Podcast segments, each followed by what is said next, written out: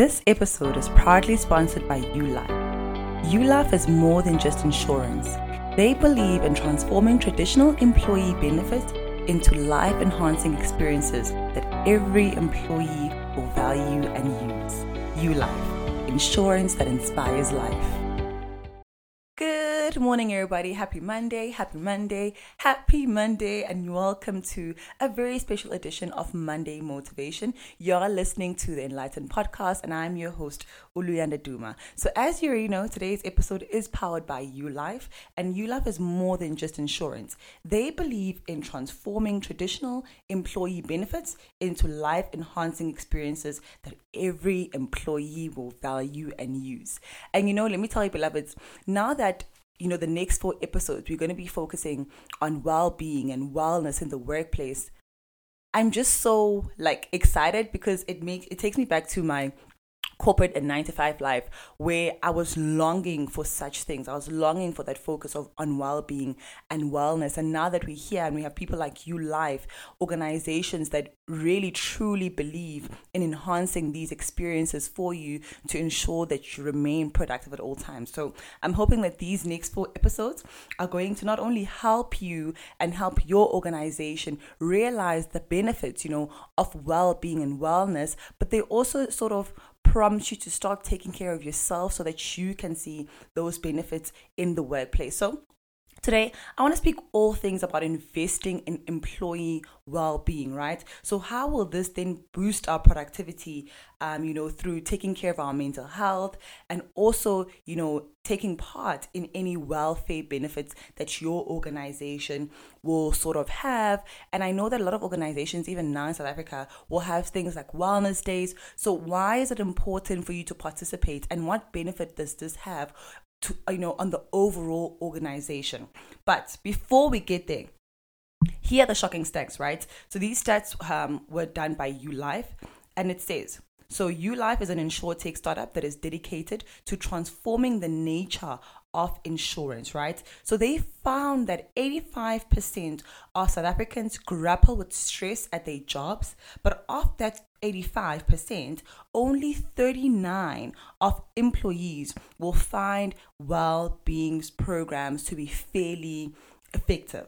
So that is a shocking stat, and I think that is why we, as the Enlightened Podcast, have decided to partner with ULife to amplify and raise awareness on the importance of well-being, right? So the big question then tends to be does wellness programs play or do wellness programs play a role in building a happy and thriving workforce? And I think that's the question that you can ask yourself if you are an employee, part of a corporate company, to say, do these programs, if they exist or if they had to be introduced in my organization, would they play a role in ensuring that I become a happy and thriving employee in the workplace? So, 52% of businesses in the US have recognized, you know, how significant it is to prioritize workplace wellness, right? That's a little bit more than half, right?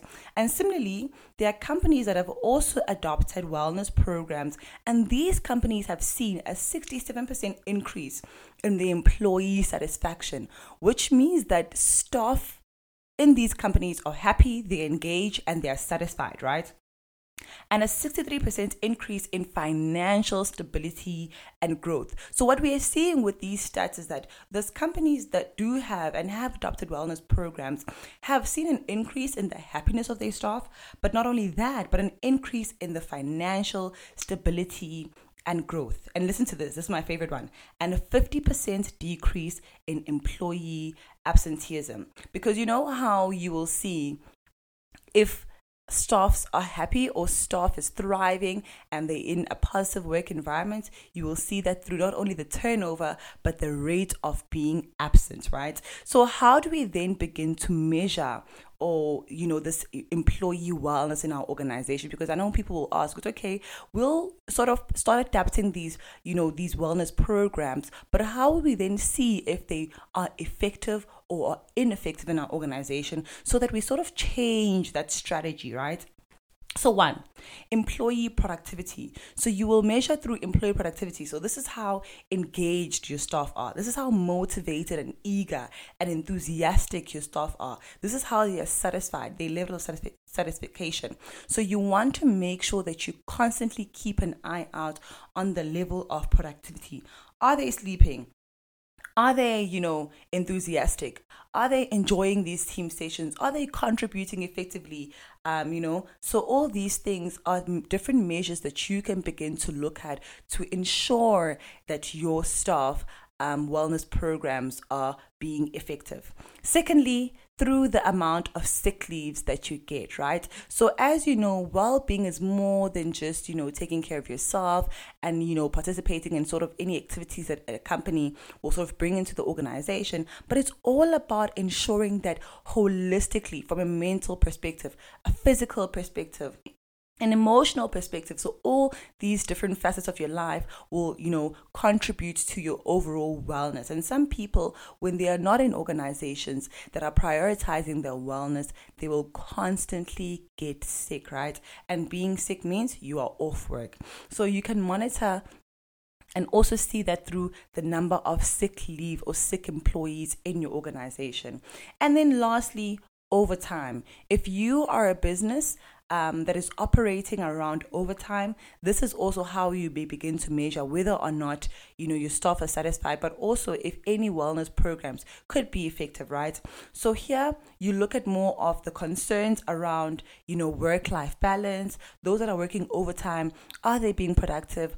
Are they getting enough rest time and so forth? So those are different ways in which we can measure the effectiveness of wellness programs. But for today's episode, I really just want to focus on the benefits of these wellness programs and how they will ensure a happy and thriving workforce, right? And I want you to be in organizations like that, but also be custodians as employees to say, hey, this thing really works and we want to implore our you know business owners our ceos and organizations to sort of focus and prioritize wellness. But the next three episodes um, that are powered by ULife will take you through all of that. We'll chat to the ceo we have so much in store for you because we want to ensure that you know, you spend so much time in the workplace, so why not be your happiest and thriving and most productive while you're there?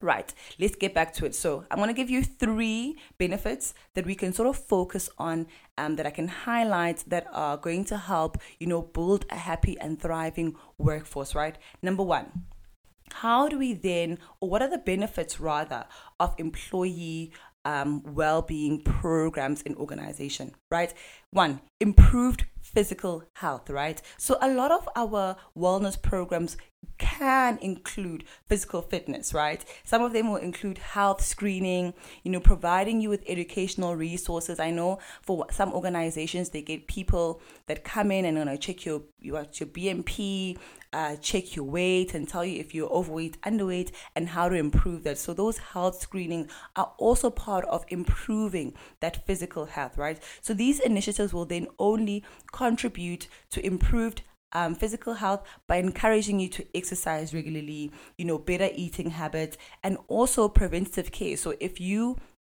have identified something that is, you know, insufficient within your body, within your health, you will then begin to take those measures to make sure that you are better, right? So, this will also then lead to having fewer people fall sick and then enhancing the overall well being. So, improved physical health is a very, very important one because if you are feeling healthy, you're feeling great, you are able to be productive. Secondly, how do these then ensure that we are, you know, thriving and happy?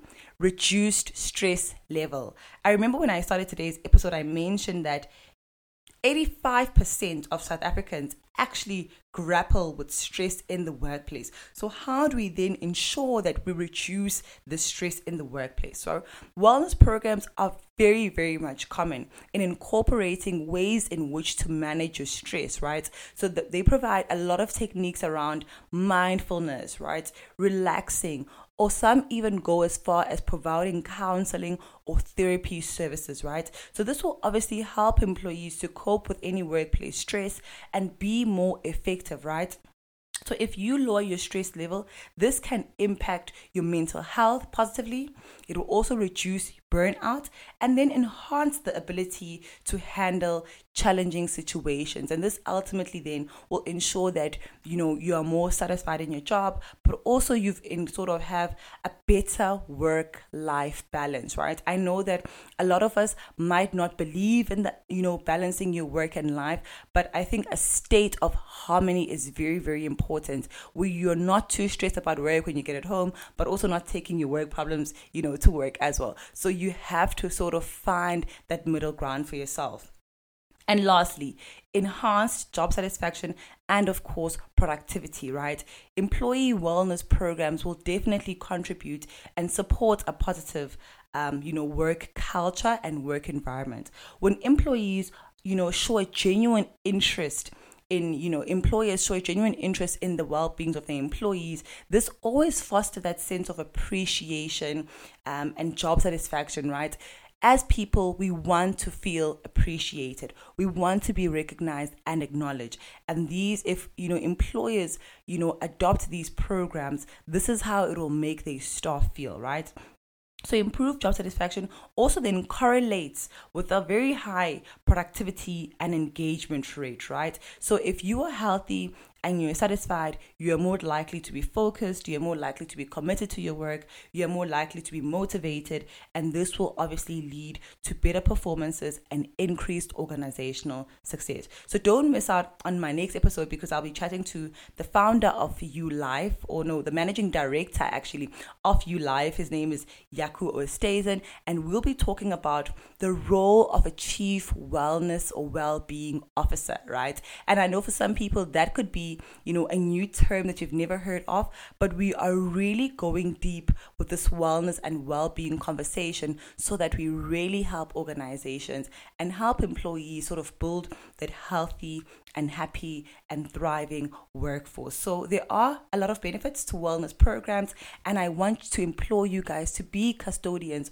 of well-being. You know, jobs are not now about running us down, about burning us out, and causing us stress. But we are now changing this narrative and making jobs to be all about happiness, to be about satisfaction, to increase our productivity and ensure that we are healthy, happy, and thriving. So that's it for today's episode. We just want to lay the foundation and we're going to unpack it a bit more on Thursday with the conversation with Yaku, who is the managing director of ULife. So that's it for me. Till next time. Thank you.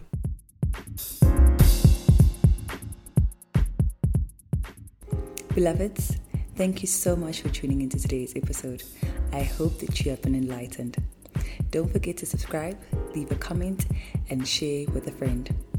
But before I let you go, remember enlightenment is not just a change into something better or more, but a simple recognition of who we truly are.